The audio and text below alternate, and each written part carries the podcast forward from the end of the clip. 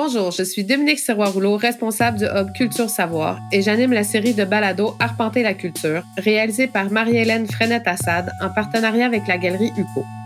Le Hub Culture Savoir est une initiative du ROCAL soutenue par la Ville de Laval.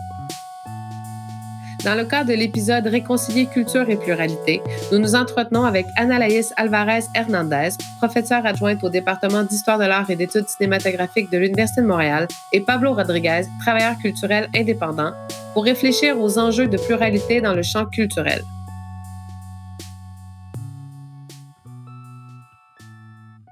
Bonjour Analaïs, bonjour Pablo.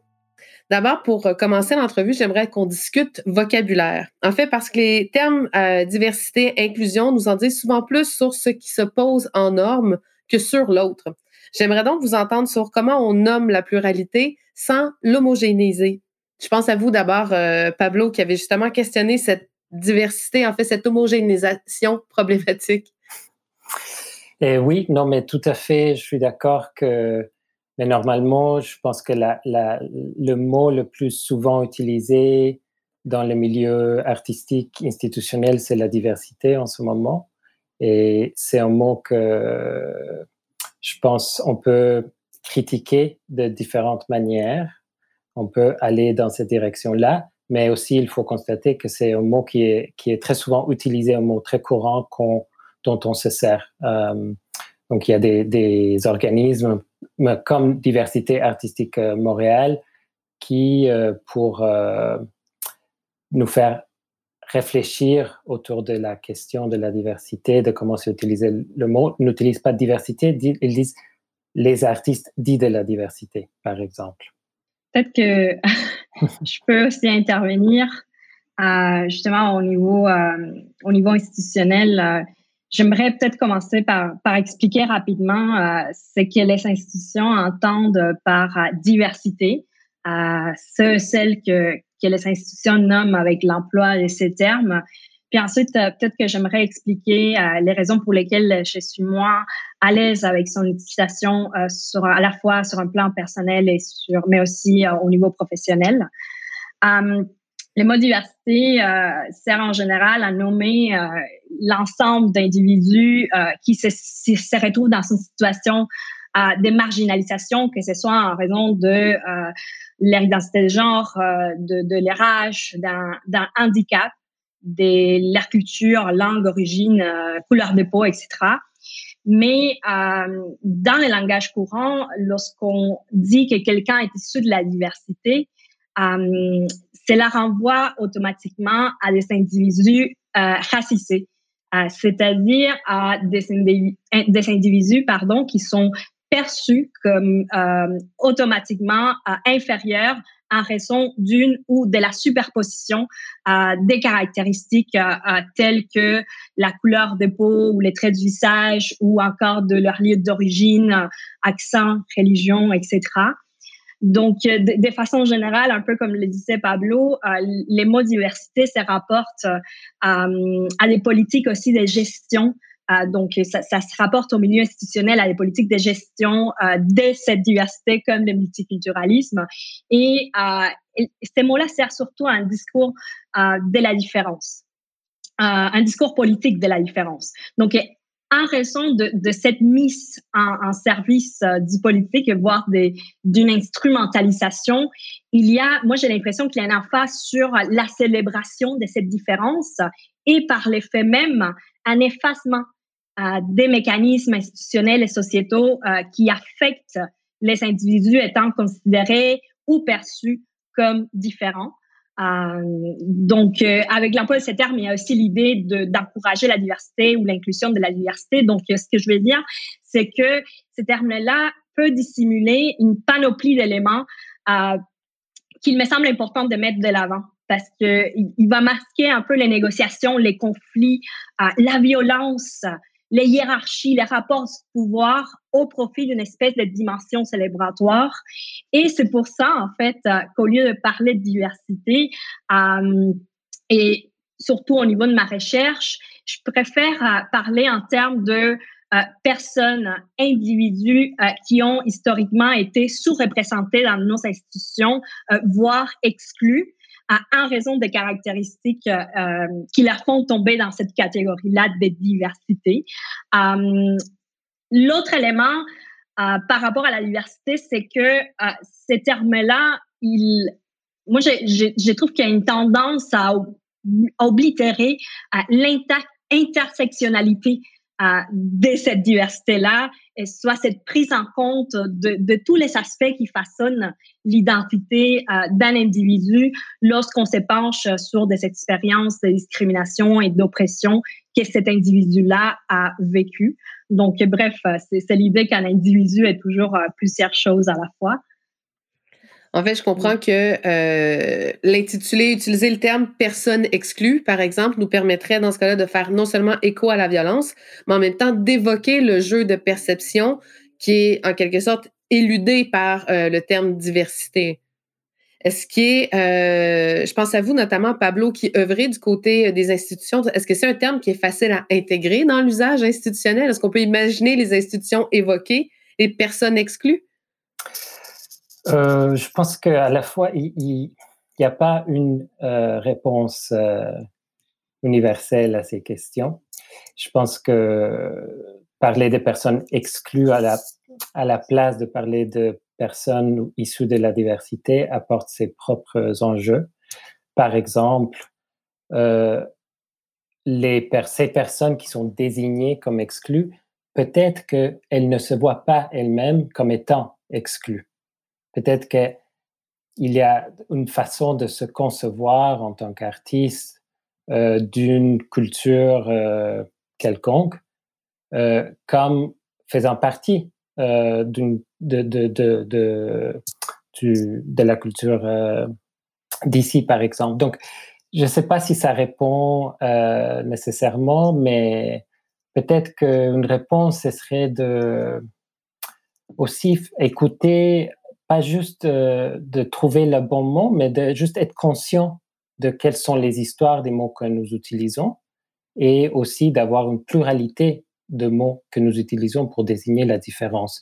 Et personnellement, moi, je suis plus euh, sensible à une approche qui est à l'écoute de comment les gens se définissent eux-mêmes. Euh, donc, ça peut aussi oui, ça va beaucoup plus dans le, sens que Anna-Laïs euh, euh, euh, mentionnait, c'est la, la, spécificité culturelle de, ces communautés-là aussi, de ces groupes, etc. C'est intéressant, en fait, l'idée d'autodéfinition, notamment dans le champ culturel, parce que le champ culturel représente en soi un centre exclusif autant dans l'espace social que dans le champ des pratiques professionnelles. D'ailleurs, on a souvent une perception très élitiste de l'espace culturel. Et il s'oppose aujourd'hui euh, de plus en plus idéologiquement du côté de l'inclusion. Est-ce que la culture peut être facilement plurielle? Est-ce qu'elle peut être porteuse ou vectrice de pluralité?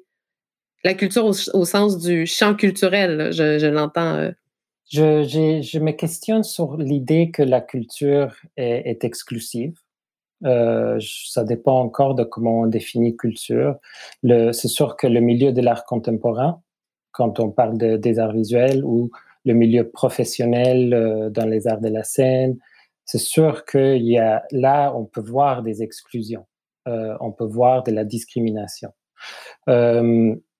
mais euh, ça n'inclut pas nécessairement toutes les formes culturelles, les expressions, les pratiques qui ne se sont pas, ils ne sont pas reconnues par euh, ces critères, par exemple, de professionnalisation euh, et qui ont très grande richesse. C'est juste que elles sont pas légitimes dans le cadre institutionnel qui sont dans, mes exemples le théâtre, et les arts contemporains. C'est juste, euh, il, faut, il faut vraiment faire attention à comment et où on se place quand, euh, quand on pose ces questions par rapport à inclusivité ou exclusivité. Je voulais en fait revenir euh, sur ces, ces termes-là. Moi, je trouve que ben, je suis d'accord avec Pablo qu'il faut aller au-delà euh, de euh, devoir utiliser un terme ou un autre. Mais en même temps, je pense que les termes sont importants, les mots sont importants, et même s'il n'y a pas d'expression, il n'y aura pas d'expression parfaite là pour décrire euh, la, la, la, la, multiplicité d'expériences.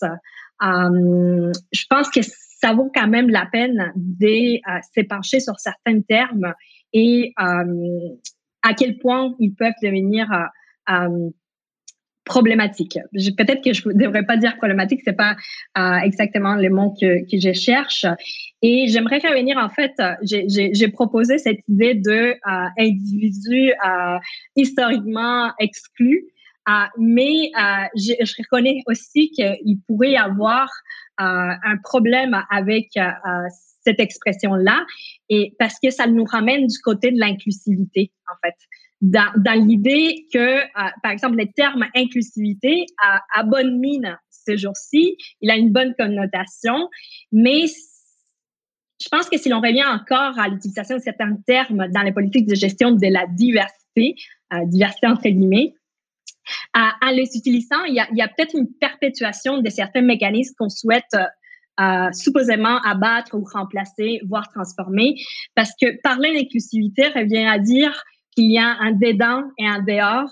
Donc, cela revient à dire qu'il y a des individus qui sont à l'intérieur et d'autres à l'extérieur. Donc, cela contribue un peu à l'utilisation de ce terme-là ou, ou de penser justement l'inclusion de cette diversité. Cela revient à replacer les centres au centre puis à renforcer les périphéries les périphéries, dont à reproduire des binarismes qui sont à la base d'une panoplie, euh, d'une panoplie d'injustices. Euh, donc, euh, peut-être que tout en utilisant en fait cette terminologie-là ou ces termes-là comme inclusion, on pourrait s'attarder sur la portée de cette inclusivité, si l'on décide de les garder. Une inclusivité qui devrait aller au-delà du fait d'inclure, si je pense à l'histoire de l'art, à, ma discipline des sujets ou des géographies euh, moins abordées. Euh, ou si l'on pense euh, justement au musée, l'inclusivité devrait aller au-delà du fait d'inclure des artistes historiquement victimes de, qui sont pas, qui se trouvent pas dans les musées et dont les œuvres on, les voit pas dans les musées ou historiquement on les a pas vues dans le musée.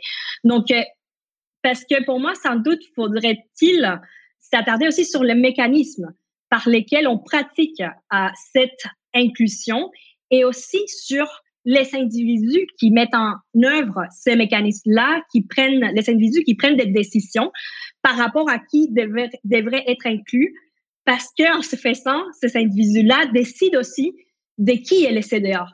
Donc, toute pratique d'inclusion, évidemment, amène de l'exclusion. Donc, euh, bah, moi, au lieu d'inclusivité, et ça, ça, ça, peut être euh, très personnel aussi. Je préfère euh, peut-être parler de mise en relation, euh, d'un procès de mise, d'un procès pardon de mise en relation entre différents individus, non pas d'un type de relation intérieure versus extérieure ou dedans versus dehors, mais d'un type de relation rhizomatique euh, ou archipélique. Donc, et je comprends que tout ça peut paraître trop vague, trop général, euh, donc, euh, je pourrais euh, justement mettre des exemples plus concrets dans le milieu universitaire, comment justement contrer peut-être ces mécanismes. Ben, en fait, moi, j'ouvre cette porte-là à Pablo parce que ce que j'aime dans l'idée de mise en relation, c'est que on interrompt en fait cette espèce de réflexe de simplement voir l'inclusion comme une manière d'élargir à des contenus ou à des personnes. Lorsqu'on parle de changer les mécanismes, Pablo, je sais pas du côté des organismes culturels, comment on peut réfléchir à cette mise en relation-là? Au-delà de juste l'élargissement euh, à une ou à un contenu? Mais c'est une très bonne question. Je pense que j'apprécie beaucoup, beaucoup les commentaires d'Anaïs euh, dans qui vont dans cette direction-là parce que dans mes réflexions, c'est, beaucoup une question de, de comment est-ce que nous pouvons faire, nous dans, qui occupons des places dans les institutions, pour voir et même juste valoriser les pratiques culturelles existantes qui peut-être ne, euh, ne registrent pas dans nos champs, euh, nos champs d'intérêt, nos champs de, de, catégorisation historique, etc. donc, dans le milieu culturel, une façon de faire ça, c'est d'être à l'écoute de qu'est-ce qui se passe dans, dans nos communautés et d'être ouvert à revoir nos façons de, euh, de compter qu'est-ce qui, qu'est-ce qui est de l'art, qu'est-ce qui est moins de l'art, par exemple. Euh, donc, euh, ça se passe aussi par les partenariats. Donc, il y a des, des, gestes de auto-organisation dans le, mettons, le grassroots, ce qu'on dirait en anglais, que qui, qui existe peut-être dans les périphéries des milieux artistiques plus formalisés et qui ont envie de, de être en relation et qui ouvrent la possibilité des échanges. Il y a d'autres organismes auto-organisés aussi qui sont moins intéressés. Il faut aussi respecter euh, ces, ces faits-là. Euh, ça, ça existe beaucoup, beaucoup dans la singularité de chaque cas. Euh, donc, c'est pour les travailleurs, travailleuses culturelles qui occupent des postes dans les institutions, par exemple, c'est, je pense, c'est un, un travail de longue haleine, aussi de pratique, de, de, de qu'est-ce que, qu'est-ce que cet art de être en relation avec ce qui est en extérieur ou ce qui est au-delà de ce, de ce, que nous connaissons comme institution. Euh, c'est, moi, j'aime beaucoup euh, ce, cet horizon-là. Euh, je pense que ça apporte beaucoup d'enjeux aussi. Donc, voilà.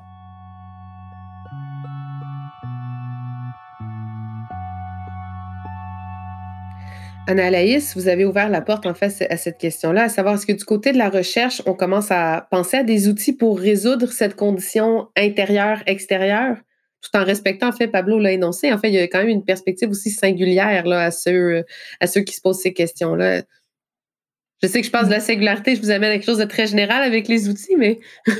Non, ça va parce que moi, j'étais aussi en train de parler euh, euh, des mécanismes ou des façons de faire euh, qu'il faudrait changer justement pour amener euh, et euh, voilà, je reviens avec les mots inclusivité, mais pour amener une plus grande inclusivité, c'est sûr qu'on revient vers ces mots-là. Et je pensais, parce que parfois on, se dit c'est trop gros, c'est trop grand, donc il faudrait changer tous les systèmes. Donc je, suis d'accord, mais il y a des choses qu'on peut faire à, partir de nos positions et des choses qu'on peut mettre en place si jamais l'occasion se présente. Et je pense, par exemple, je me place du côté euh, du milieu universitaire euh, où euh, j'évolue en ce moment, puis à la conception qui règne de l'excellence académique. un étudiant ou une étudiante qui n'a pas de bonnes notes, on a une tendance à, penser que c'est la renvoi directement au fait que cet étudiant ou cette étudiante est moins intelligent ou intelligente. Donc, il y a un rapport qui est fait directement, par exemple, entre relever des notes et capacité intellectuelle.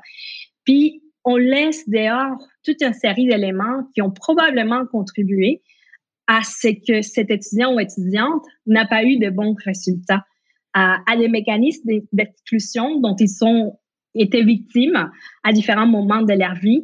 Donc, euh, ma proposition à ce niveau-là et c'est quelque chose que j'essaie de mettre en place autant que possible euh, dans mon département, c'est qu'il faut partir d'un constat euh, qu'on a différentes situations de vie, euh, différents parcours qui entraînent de, des expériences différentes qui sont très difficiles à mesurer à l'aide de quelques documents. par exemple, il y a une panoplie des choses qui ne sont pas visibles sur un CV ni sur un relevé de notes. Et par exemple, quand on pense à un CV, pensez que lorsqu'il y a des trous dans son CV, ces trous-là, ils nous disent peut-être quelque chose. Donc, il faut se porter à l'écoute de ces trous-là parce qu'il se peut qu'ils soient très, très parlants. Euh, donc, des façons plus concrètes. Je pense que euh, j'aimerais qu'on change un peu cette vision. Euh, et, dépasser cette corrélation directe entre la capacité intellectuelle et résultats académiques. Euh, et je pense notamment au fait que, que cela, devrait faire partie de l'acceptation aux différents programmes d'études qui devraient accorder plus d'importance à des éléments moins visibles, tout comme par exemple l'octroi des bourses également, donc l'admission à certains programmes, l'octroi des bourses, faire de la place à l'idée du parcours, demander aux candidats, aux candidates de nous raconter leur parcours, les voyages de, chacun et chacune, donner l'opportunité d'exposer les embûches, les obstacles, les difficultés euh, ont pu avoir, euh, qui ont pu avoir une incidence sur les rendements académiques. Donc, s'intéresser à, l'individu, qui tu es, quel est ton milieu de vie, tes origines, es-tu monoparental? On pense pas à ça. Donc, euh, au-delà, donc peut-être qu'il faudrait repenser cette excellence académique autrement. Enfin, avec les exemples que vous donnez qui sont très spécifiques et qui sont à l'écoute de la singularité des spécificités de chacun.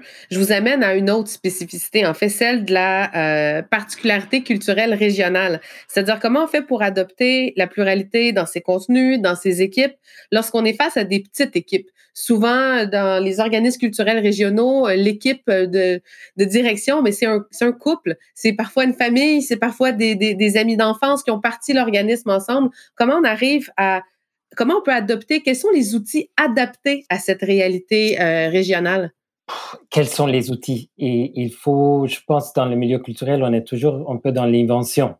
Euh, il n'y a pas une sorte de boîte à outils préexistante. Euh, mais je pense beaucoup, il y a différentes façons d'aborder d'aborder ça, mais je pense souvent au ralentissement le fait, le fait qu'il y a des, petites équipes euh, dans les organismes, euh, c'est souvent aussi lié au fait qu'il y a la surcharge de travail euh, et un manque de ressources pour embaucher, par exemple, d'autres personnes. donc, quand les organismes se trouvent dans des situations comme ça, il y a peu de temps, peu d'espace pour faire autre que le roulement de, de cet organisme-là. Et il faut, et moi, j'ai pas vraiment une réponse euh, toute faite à cette question, mais il faut d'abord s'arrêter et reconnaître que la manque de temps et la manque d'énergie pour on peut penser autrement ou pour prendre des gestes différents qui peut-être vont aller à l'encontre ou contre le, les façons de faire habituelles, les cultures établies, que ça requiert de la réflexion, ça requiert de l'énergie, ça requiert un peu de, des efforts euh, au-delà de ce qu'on on est prêt à faire dans, dans, nos postes, par exemple. Ça requiert de la collaboration. Euh, et tout ça, ça prend du temps. Et si ça prend du temps, ça prend de l'argent. Euh, et donc, tout ça, ça a une incidence sur la planification de budget, sur comment nous écrivons nos demandes, sur comment nous échangeons avec euh, les bailleurs de fonds, comment nous faisons un travail aussi d'éducation euh, auprès des personnes, des, personnes qui dirigent des programmes de subvention aussi, qui ne connaissent peut-être pas les spécificités de nos conditions. Donc, euh, je malheureusement, j'ai pas d'expérience en région, donc je peux pas parler des enjeux spécifiques en région, mais c'est sûr que en ville, à Montréal, il y a des beaucoup beaucoup d'organismes qui euh, s'intéressent à, à, des questions d'équité, de justice, euh, d'inclusion, de diversité.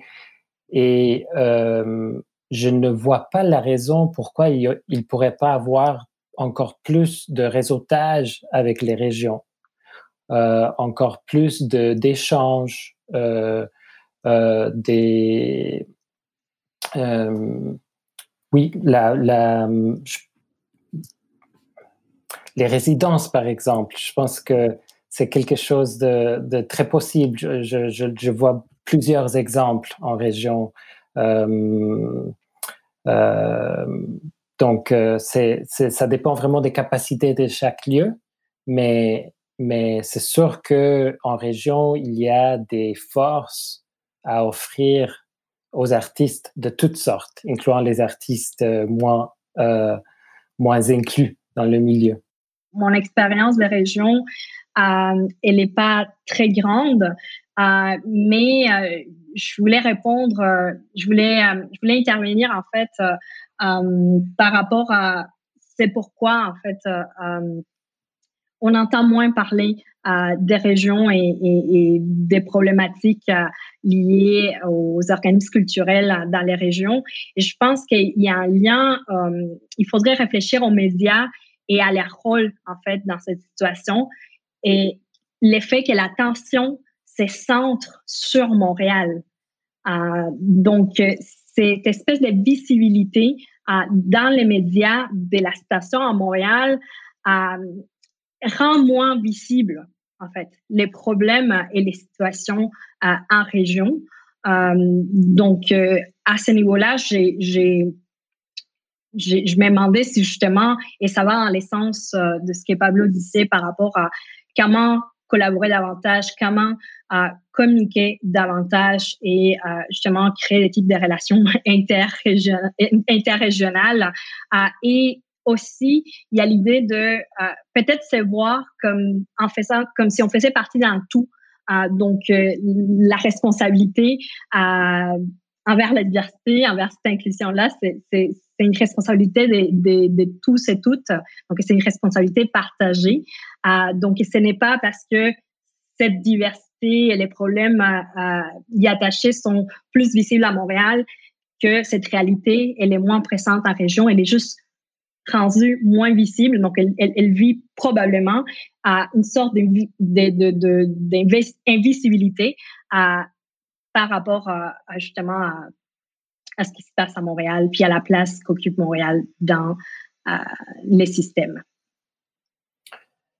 Si, je peux juste ajouter aussi, juste pour approfondir un peu ce que Annalise euh, partage, euh, je pense que les régions aussi sont très diverses.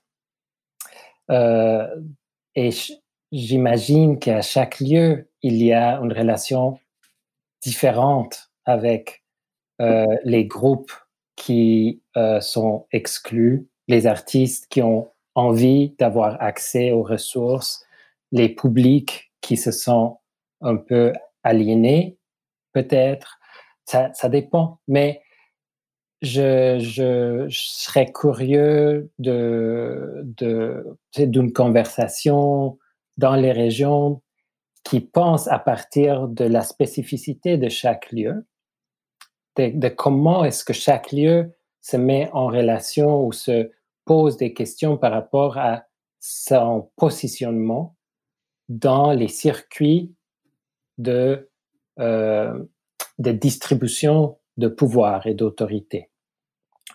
Parce que euh, pas tous les organismes occupent la même place dans ces circuits-là.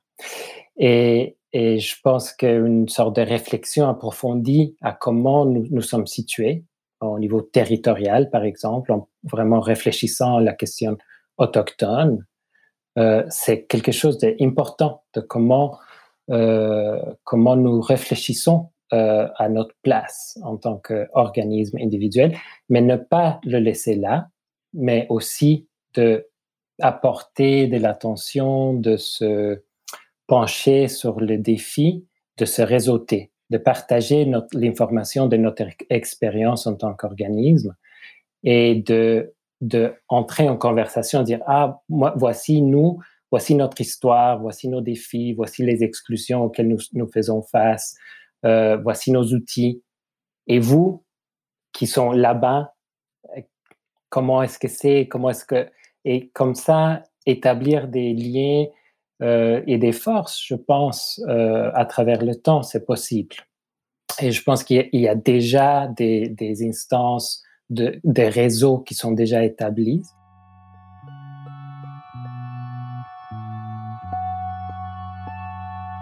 On vous entend et on comprend que tous ces enjeux de diversité sont pas nécessairement si compliqués à résoudre. Euh, on parle beaucoup de réseau, on parle d'échange, on parle de communication. Euh, Anaïs nous offre en fait toute cette question de revoir nos modes d'évaluation. Euh, Pablo, vous avez identifié en fait le manque de temps, le manque d'argent. Analyse, vous avez parlé de manque de visibilité. Est-ce qu'il y a d'autres raisons qui nous expliqueraient pourquoi mettre fin à l'exclusion semble si simple et pourtant, lorsqu'il s'agit de l'appliquer, ça semble si, euh, je sais pas, difficile et complexe. Analyse? Oui, en fait, euh, je te dirais, je commencerai par dire que pour que quelque chose change, il faut reconnaître qu'il y a un problème. Euh, sans cette reconnaissance, je pense que les changements, il est euh, pas possible ou très difficile ou ça, ça va très lentement ou encore cela s'est fait de façon cosmétique. Euh, donc, parce que justement, ici on parle comme s'il y avait un problème, mais euh, c'est pas tout le monde qui considère qu'il y en a un. Euh, donc, j'aurais bien cette idée euh, peut-être de, justement de travailler ensemble et de, reconnaître et de comprendre que c'est une responsabilité de tous et toutes. Euh, et je pense que quand on va arriver là, à ce moment-là, c'est ça prend une, prise de conscience collective à, un certain niveau pour faire bouger les choses. Et je peux vous donner un exemple très concret encore euh, euh, dans le milieu universitaire et plus précisément, je peux vous parler d'une initiative récente mise en œuvre par mon département, un changement qui a obéi à une reconnaissance collective d'un problème qu'on avait. Et je parle de la refonte du programme de baccalauréat en histoire de l'art. on s'est rendu collectivement conscient et conscient qu'il fallait pratiquer, euh, qu'il fallait élargir des sujets, les sujets couverts par les programmes. Et c'est aussi parce que nous avons écouté nos, nos étudiants, nos étudiantes, on s'est rendu compte qu'il fallait repenser l'offre des cours en fonction des approches récentes de l'histoire de l'art, notamment en ce qui a trait à la mondialisation, à des approches plus inclusives, mais aussi il fallait mieux intégrer, par exemple, la théorie euh, au cursus et mettre de l'avant euh, davantage des études culturelles, diasporiques, féministes, euh, des genres postcoloniales, décoloniales. donc, il fallait, on s'est rendu compte qu'il fallait offrir une formation plus ample aux étudiants en leur donnant les outils et les méthodes pour comprendre notre discipline. Et ça fait partie, en fait, d'un changement en cours dans notre discipline, l'histoire de l'art, une discipline qui a des racines euh, coloniales. Et donc, c'est l'idée justement d'élargir, de, mais d'exposer en fait euh, nos étudiants à une pluralité des formes des pensées euh, en histoire de l'art à une pluralité des formes, des sujets, mais aussi à une pluralité des manières de faire ou de produire les connaissances. Donc, Pablo Analyse nous présente en fait à quel point pour arriver à contrer l'exclusion, on doit d'abord passer par une prise de conscience, on doit euh, opter pour une mise en contact. Lorsqu'on réfléchit en fait à ce qui coince euh, ça du côté des organismes culturels, vous avez mentionné précédemment la singularité euh, des organismes qui sont peut-être pas toujours motivés par cette volonté de s'ouvrir à la, pluralité. Est-ce que vous voyez d'autres enjeux qui ralentissent ce processus? Oui, oui, c'est sûr, sans doute parce que c'est, c'est, euh, il y a, il y a tellement, tellement de, de cas où, où on s'est dit eh, les choses ne bougent pas ou ne bougent pas assez. Donc, c'est sans doute euh, une vraie question, mais de, pour se dire euh, c'est où, de, de, vraiment, c'est vraiment expliquer, essayer d'expliquer euh, la question de la persistance de la discrimination. Euh, c'est vraiment, euh, je ne suis pas capable d'y répondre. Mais peut-être pour essayer de, réfléchir de façon très humble, je pense souvent il y a peut-être des, des, des, un manque de clarté dans nos conversations autour de qu'est-ce que qu'est-ce qu'on cherche, où est-ce que nous voulons nous rendre. Qu'est-ce que ça veut dire euh, arriver là euh, c'est où précisément? Il y a parfois des ambiguïtés quand nous parlons précisément de ce mot de diversité. dans certains cas, pour certaines personnes ou certains organismes, la diversité, ça veut dire diversité de pratiques artistiques. Pour d'autres organismes, ça veut dire des catégories de personnes, des, groupes ethnoculturels et aussi euh, d'autres communautés euh, exclues, comme la communauté queer, LGBTQ2+, euh, neurodiverse. Donc, c'est déjà, si nous ne savons pas qu'est-ce que ça veut dire, euh, euh, c'est la diversité, on ne sait pas où on va arriver. en même temps, je pourrais aussi dire que il y a une différence entre la présence des artistes dans des lieux de présentation. Donc, il y a une sous-représentation qui est établie dans plusieurs domaines, peut-être tous les domaines. Mais aussi, il y a la question de l'inclusion ou de la participation de personnes issues de communautés ethnoculturelles, par exemple, au sein des équipes de travail, au CA. Euh, et c'est des réflexions séparées qui certainement vont se réunir dans l'actualité, dans le, pratique, mais euh, je trouve, je pense que c'est très important au sein de nos équipes de réfléchir à qu'est-ce qui empêche en fait euh, cette évolution-là. Et ça passe pas nécessairement par euh, les appels ou c'est quelque chose de beaucoup plus profond. Euh, au niveau de l'administration des arts, je pense qu'il y a un travail à faire, à se demander pourquoi est-ce que notre culture bureaucratique, qui est issue d'une culture hérocentrique, comment est-ce qu'elle établit des codes, euh, des compétences, des langages qui font en sorte que certaines personnes ne, s'y voient pas reflétés ou qui ont encore plus d'obstacles à y participer? Et je trouve qu'on est tellement dans, nos organismes, on est tellement dans le, rush, dans le travail, dans le manque de ressources que il n'y a pas suffisamment de temps pour se poser ces questions de comment est-ce que nous pouvons euh, réorganiser même euh, Annalise parlait tantôt de, la question de l'excellence. C'est à ce niveau-là de comment est-ce que nous constituons mentalement nos modes de travail qui font en sorte que certaines personnes ne se voient pas nécessairement incluses.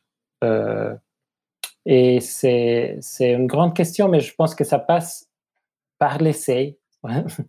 et, et, ça se fait certainement. Euh, il y a des personnes qui parlent et je pense que les programmes de mentorat sont euh, très importants. Ça peut vraiment aider aussi des programmes d'incubation, donc des organismes qui sont plus établis, qui ont les ressources, qui pourraient euh, créer des espaces, offrir des ressources, tant de ressources humaines comme d'autres, pour faciliter euh, la formation d'organismes, d'autres organismes, d'autres formes d'être ensemble euh, qui sont établis sur euh, des normes ou des termes établis par ces communautés même. Donc, c'est sûr qu'il y a, beaucoup de, possibilités. Mais encore là, on rentre dans les spécificités. Ben, déjà, votre euh, réflexion sur tout le travail en profondeur qui doit être mené d'abord orienté, en fait, déterminer nos orientations dans un premier temps et ensuite conduire différentes actions qui nous mettraient, euh, qui nous permettraient d'aller au bout de nos idées et nos, euh, nos ambitions. J'ai envie de conclure sur une note plus philosophique avec une question très large, peut-être même intimidante, mais ce qui nous semble lorsqu'on réfléchit en fait à la diversité, à l'intégration de la pluralité, il semble qu'on cherche des outils universels dans le but de contrer un universalisme. La question sur laquelle je vous laisserai, c'est finalement comment on arrive à contrer le piège de l'universalisation de l'altérité. C'est une question excellente, euh, euh, Dominique. C'est une question que je me pose souvent, sauf qu'elle prend peut-être une autre forme. Je me pose souvent la question euh, du comment faire pour ne pas ou plus répéter les mêmes erreurs, c'est-à-dire pour ne, plus reproduire lorsque nous viendrons à bout des systèmes d'inégalité, par exemple. Et peut-être euh, que qu'il faudrait accepter que euh, des inégalités, il y en aura toujours, mais qu'elles vont se reconfigurer, mais qu'il y aura toujours des individus qui seront euh, là pour les dénoncer et tenter de les désamorcer. donc peut-être qu'il faudrait apprendre à vivre avec des rapports des pouvoirs tout en les reconfigurant, avec des conflits, euh, d'ailleurs, les conflits euh, peuvent être vus comme une manière de se mettre en relation, si l'on revient à cette idée initiale. Donc, euh, parce que moi, j'ai l'impression que comme société, on a peur des processus. On a peur de vivre dans un état d'inachèvement perpétuel, dans un état de transition, de transformation, de devenir perpétuel. Puis en fin de compte, euh, c'est ça un peu la vie. Donc, euh, on veut souvent, comme individu, euh, le résultat final, l'objet fini pour passer à autre chose. Donc, je pense qu'il faudrait aussi accepter euh, celles qui nous semblent différents et différentes et d'accepter de ne pas entièrement comprendre cette différence, ne pas vouloir rendre cette différence à son image, n'est pas obliger ces individus-là à adopter des processus de mimétisme, n'est pas tenter de les transformer en une version de soi-même, euh, sans toutefois être la même chose, les considérer pour autant inférieurs. Je voulais, euh, voulais peut-être conclure avec un exemple, c'est que j'ai dit souvent à mes étudiants, à mes étudiantes, qu'il ne faut pas tout comprendre, qu'il faut laisser un peu de place à l'incompréhension, donc à la surprise, à l'événement de l'imprévisible. Euh, soit ça revient à dire que faudrait peut-être abandonner euh, cette obsession contemporaine avec la compréhension, avec la transparence, euh, soit des manières de connaître, d'acquérir des connaissances en fait qui sont liées à l'héritage de la modernité. Euh, et tout cela, en fait, sans compter, c'est ça autre chose que je dis à mes étudiants sur le fait que nous devons désapprendre pour apprendre autrement. Et ça, c'est un processus difficile à, incorporer parce qu'on vit dans un système où on veut tout comprendre, on veut que tout soit clair, transparent, on veut finalement euh, et passer à autre chose. Là, il y a une compression du temps euh, qui s'est instaurée dans nos sociétés contemporaines, une manière de percevoir les temps différemment et qui va faire en sorte là euh, qu'on va agir et penser aussi différemment. donc, je pense que c'est un peu ma, réponse à cette euh, superbe question, Dominique. Pablo, de votre côté, comment on parvient à éviter de faire de l'autre euh, un autre avec un A majuscule, un universel fourre-tout? oui, mais c'est. Peut-être je pourrais dire euh, que c'est il faut faire attention à, si, à quelles lunettes nous portons. Euh, si, est-ce que nous regardons à travers les lunettes de, nos institutions en tant qu'agents de ces institutions-là ou est-ce que ce sont des autres lunettes? Et je pense que l'institution en tant que telle a plus à gagner d'une universalisation soit de soi-même ou de l'autre. C'est plus facile à gérer, c'est sûr. Mais ces institutions-là sont euh, euh, remplies, sont animées, sont euh, traversées par des corps, par des personnes qui ont des souvenirs, qui se trompent, qui ont des échanges complexes. Et on, nous, nous, nous travaillons dans ces institutions-là. C'est nous qui les faisons. Et c'est sûr que moi, en tant que personne, en tant que corps, moi, je ne peux pas dire que je connais l'universalité. moi, je, quand je, je parle avec les gens, c'est sûr que j'ai mes bagages culturels, sans doute. Donc, je suis traversé par ça, mais je ne suis pas que ça. Donc, de peut-être dans nos pratiques, c'est de revenir à nos corps, de revenir aux échanges euh, euh, de proximité, de se donner l'espace et le temps de d'être avec euh, les, les, gens qui nous entourent. Et, et ça, c'est un vécu vraiment riche et très complexe, mais qui a de la difficulté à se faire euh, valoir peut-être, à pouvoir exister ou même à, recevoir un nom quand il s'agit de quels sont les intérêts des institutions. À la fois, on est là. Donc, c'est, c'est, je pense que peut-être c'est une façon d'aborder cette question. En fait, ce que je retiens de vos deux propositions, c'est que le meilleur moyen de résister à l'universalité, c'est de se mettre en relation avec les autres, accepter le conflit et finalement euh, peut-être cultiver notre humanité. Tout à fait. Oui. Analaïs, Pablo, merci beaucoup pour euh, votre grande générosité. Merci à vous. Merci à vous.